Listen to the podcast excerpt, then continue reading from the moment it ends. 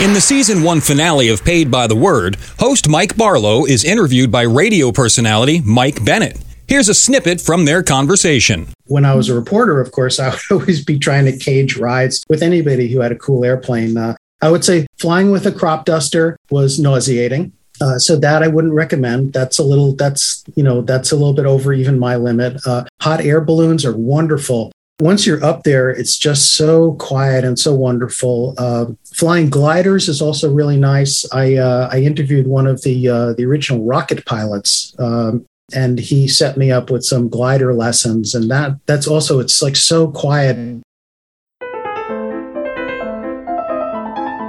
Well, hello there, and welcome to Paid by the Word, a podcast featuring conversations with professional writers and editors. If you are curious about what goes on in the minds of people who write and edit for a living, this podcast is for you. Thank you, Zoe, and welcome to episode 36 of Paid by the Word. This episode is our season one finale, and we'll be taking a short break before launching season two in October.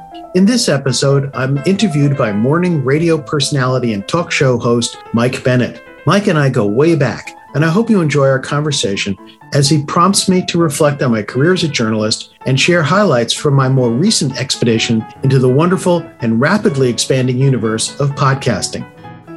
And how you have an interesting, uh, laid back kind of interview approach. Uh, is that just come naturally? Is that just the way you talk to people all the time, even when you're not recording it and sending it out into the world? I've worked on it over the years. Um, because I've been a newspaper journalist. Um, that was my first real job uh, ever. Um, I, I, was a newspaper uh, reporter for five years. Then I was a newspaper editor for a while, and uh, and then I was really fortunate. I got a job where I was both an editor and uh, a reporter because I could assign. I'd, I'd reached a certain stage where I was allowed to assign myself to stories. So I have been, you know, interviewing people for many, many years, and what I've discovered is is that it's better to let them be over the top uh, and and I just kind of like prompt them with questions, kind of like you know what exactly what. And I learned a lot by list from listening to you on your radio show because you are you know you're energetic, but you're also very relaxed. And I think there's a lot of strength in being relaxed. Uh, you know, that sounds kind of zen, but it's almost like the more relaxed you are, the stronger you are, and people pick up on that, and then they they seem to be more willing to talk. And you've talked to a lot of celebrities over the years. Is there a favorite that sticks out, or is uh, like Paul Newman says about his movies, they're like my kids. I love them all equally. That's a great. I'm not going to compete with Paul Newman, uh, who I would occasionally run into in Fairfield. But that's a whole other series of stories. But uh, I would say um, I, I have very fond memories of interviewing Liza Minnelli.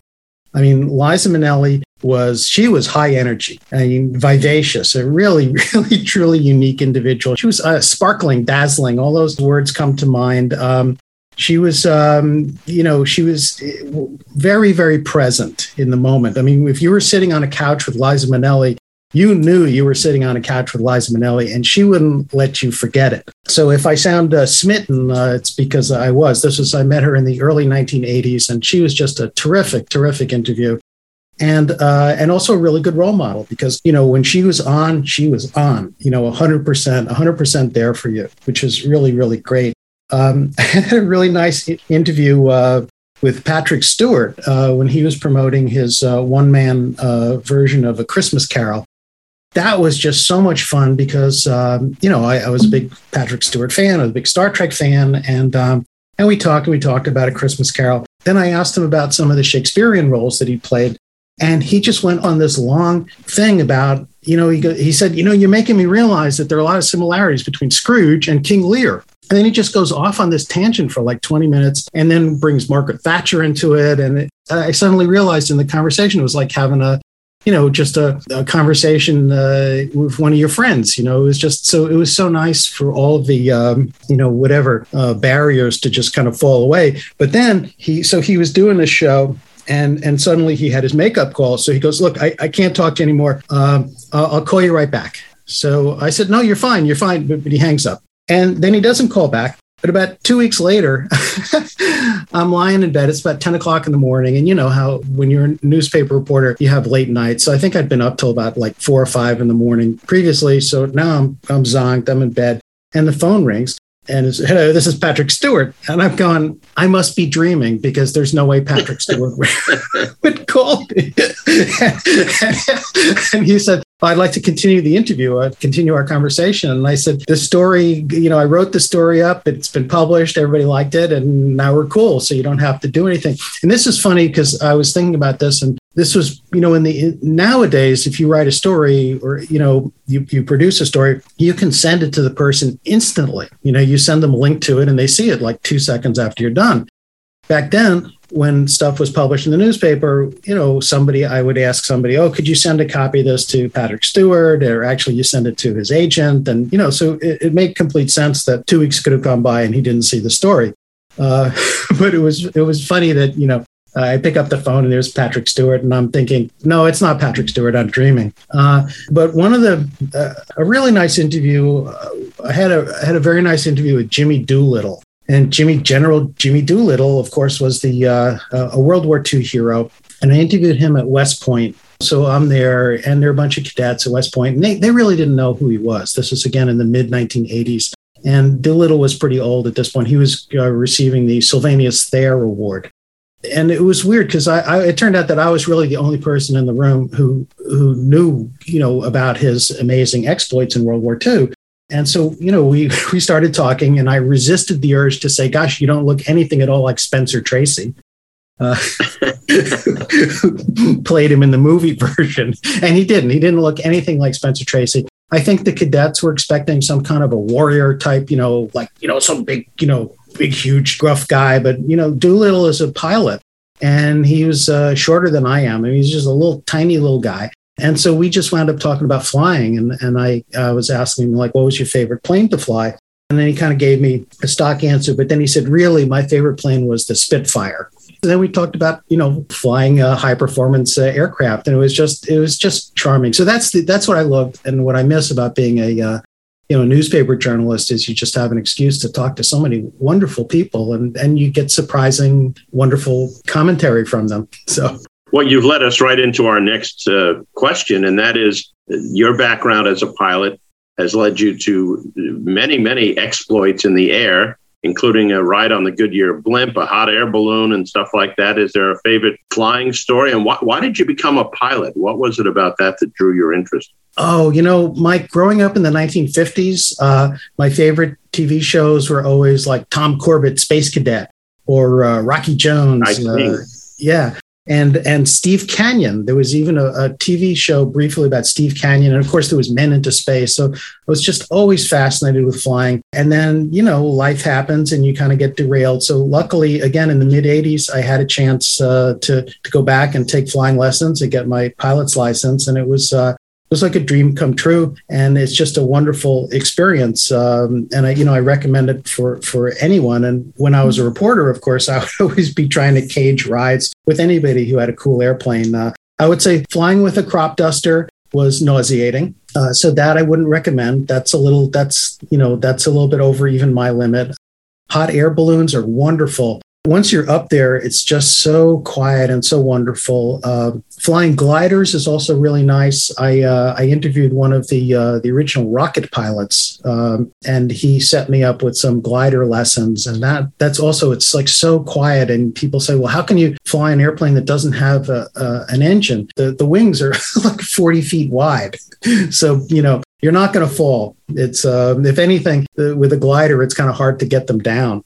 And and the Goodyear blimp was hilarious because uh, we flew that over. Uh, we flew from Teterboro uh, to uh, to the uh, the Statue of Liberty, and they said, "Watch this!" And they spun around the Statue of Liberty. So they didn't have to make kind of a turn like when you're in an airplane. You, know, you have to make a banking turn, and it takes a while to make the turn.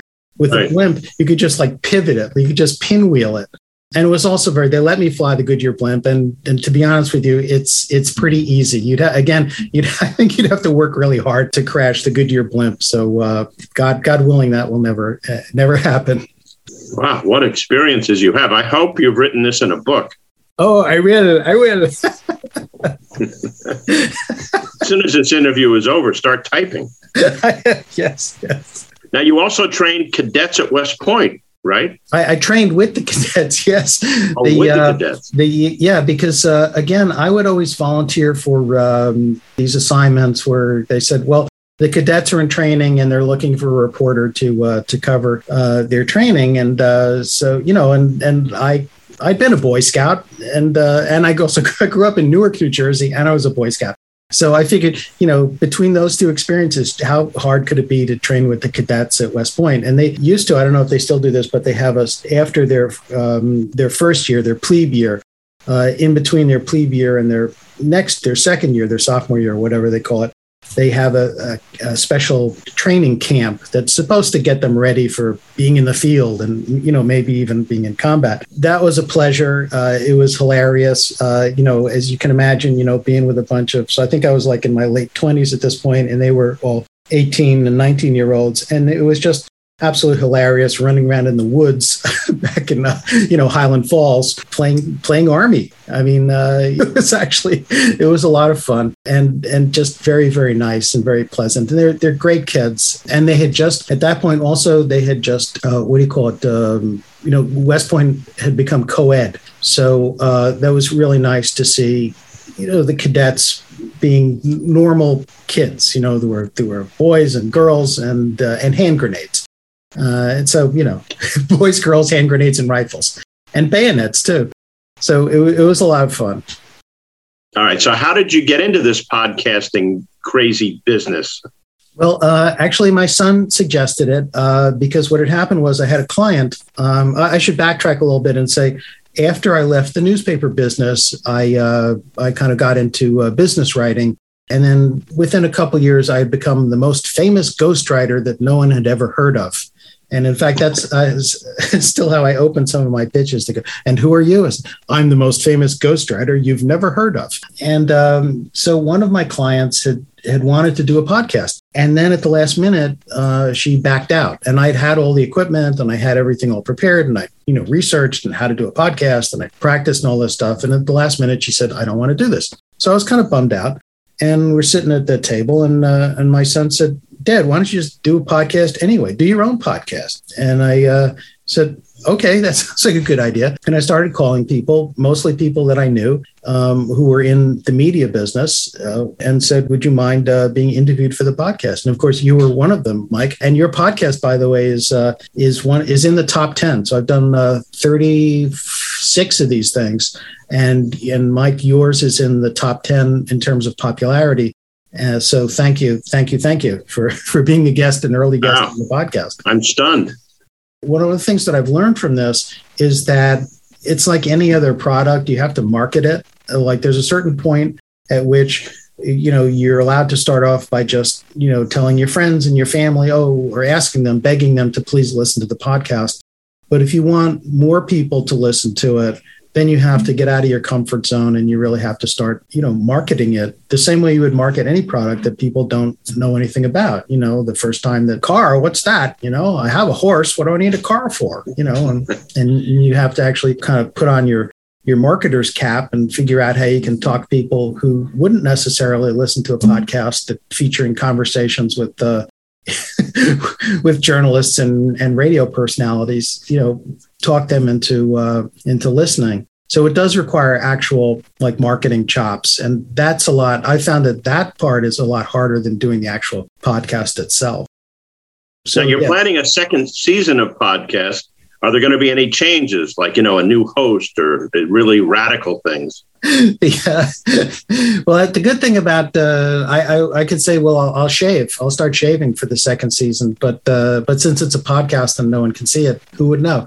The first season uh, was mostly personality driven, and I would you know interview people and say uh, talk to them about their lives and about their work and about their their emotional you know uh, investment in their work and stuff like that and how they got started you know little mini biographies the second season we're going to focus on themes so um, you know themes like how to be a great editor or what was the uh, what was your favorite assignment or what was your least favorite assignment or you know how do you get started in the writing business uh, long form versus short form. Also, a lot of the uh, the reporters that I've spoken with have kind of you know have talked about the psychological impact of covering disasters and um, and you know and terrible things. And so we're going to talk a little bit about the post traumatic stress syndrome in this business, uh, which tends to be kind of uh, you know we usually tend to self medicate. That's not a great idea. We'll be talking about the difference between regular reporting and investigative reporting, uh, stuff they don't teach you in journalism school, and, and of course, how to write an obituary. so, so it'll be more theme theme driven and less personality driven. That's the plan, at any rate. All right. So a lot of people, it seems everybody has a podcast these days. So mm-hmm. what's your advice to the last person on earth that doesn't have a podcast? What would you say to them about starting one? The you know what the trick is it's so one definitely do it because it's a lot of fun. Two, the, the hard part is continuing the podcast. So it's easy to get started. Uh, when you start hitting like the third or fourth podcast, you suddenly realize that it's kind of more like work. And, and that's where you have to use all of your professional chops to set up a schedule, set up deadlines, figure out where you are in the production process, and then just make sure that you're following through. The only major change I made in the first season was that initially I had I'd start off by doing two a week, but that was way too aggressive.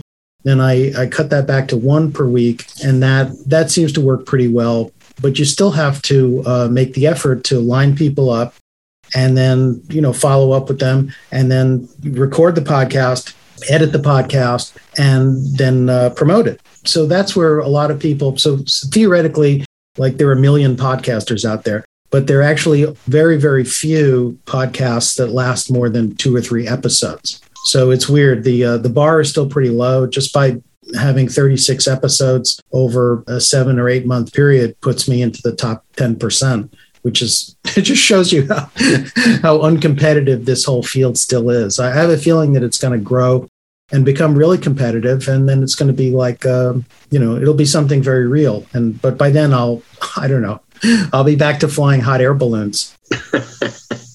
Now, is there any uh, thought about length of the show? What's what's the best podcast length in your opinion? I think about twenty minutes. I guess if if I could get away with less, I would do that. Uh, you know, initially I thought because people, when you get started, people will offer you all kinds of advice. And like, uh, let's see, what's some bad advice that I've gotten? Uh, some bad advice is your podcast should be between 40 and 50 minutes long. Okay, that's don't do that. make it, you know, your podcast should be between like 20 and 25 minutes long. There's that. Two people said, Oh, you know, Mike, they want to hear as much from you as from the guest. That's also incorrect. They want to hear as little from me as possible and more from the guest. I mean, you know, you know that your job as a host is to get other people to be talking that what you're doing here with me. And I guess, you know, one of the reasons why I'm talking so much now is because I haven't had a chance to talk for the last seven months because I've just been asking four or five word questions, which I think is what the podcaster's job is to ask these very short questions that then lead to cool answers from your guest. And of course, the, because the guests change every week, uh, that keeps the interest of the listener up, the listener of the podcast, as opposed to you, uh, you know, ranting and raging every week. Yes, right. Which I know you're capable of, but yes, that would get old very fast. And again, it's a little bit like a campfire uh, or or it's like you know going to the store where where your friends are, the deli. You know, you're just trying to get conversations going. It reminds me of, of your wonderful stories of uh, of being in the uh, you know being in the cafeteria at Orange County Community College, where you know you just the people you know you're you're there at the table and a cast of characters keeps wandering in and then wandering out and wandering in, and that's I guess for people like us, this is what makes I mean, well, there are lots of things that make life worth living, but this is one of them also, and it's it's fun. It's just a lot of it's a lot of fun. Stay well. Yes, you too. Okay, because yeah, we have to outlive all this stuff, so then we can. That's right. Really cranky. We got to keep going. Yeah, no excuses. Okay, that was our season one finale episode, and I hope you enjoyed listening. We'll be taking a short break, and we'll return for a new season in October. Please subscribe to Paid by the Word on your favorite podcast platform and catch up on any episodes you might have missed. They're all absolutely free, of course. That wraps up another episode of Paid by the Word. a podcast featuring conversations with writers, editors, and media professionals. We are grateful for your attention and we wish you all the very best. Stay safe and be well. Bye bye.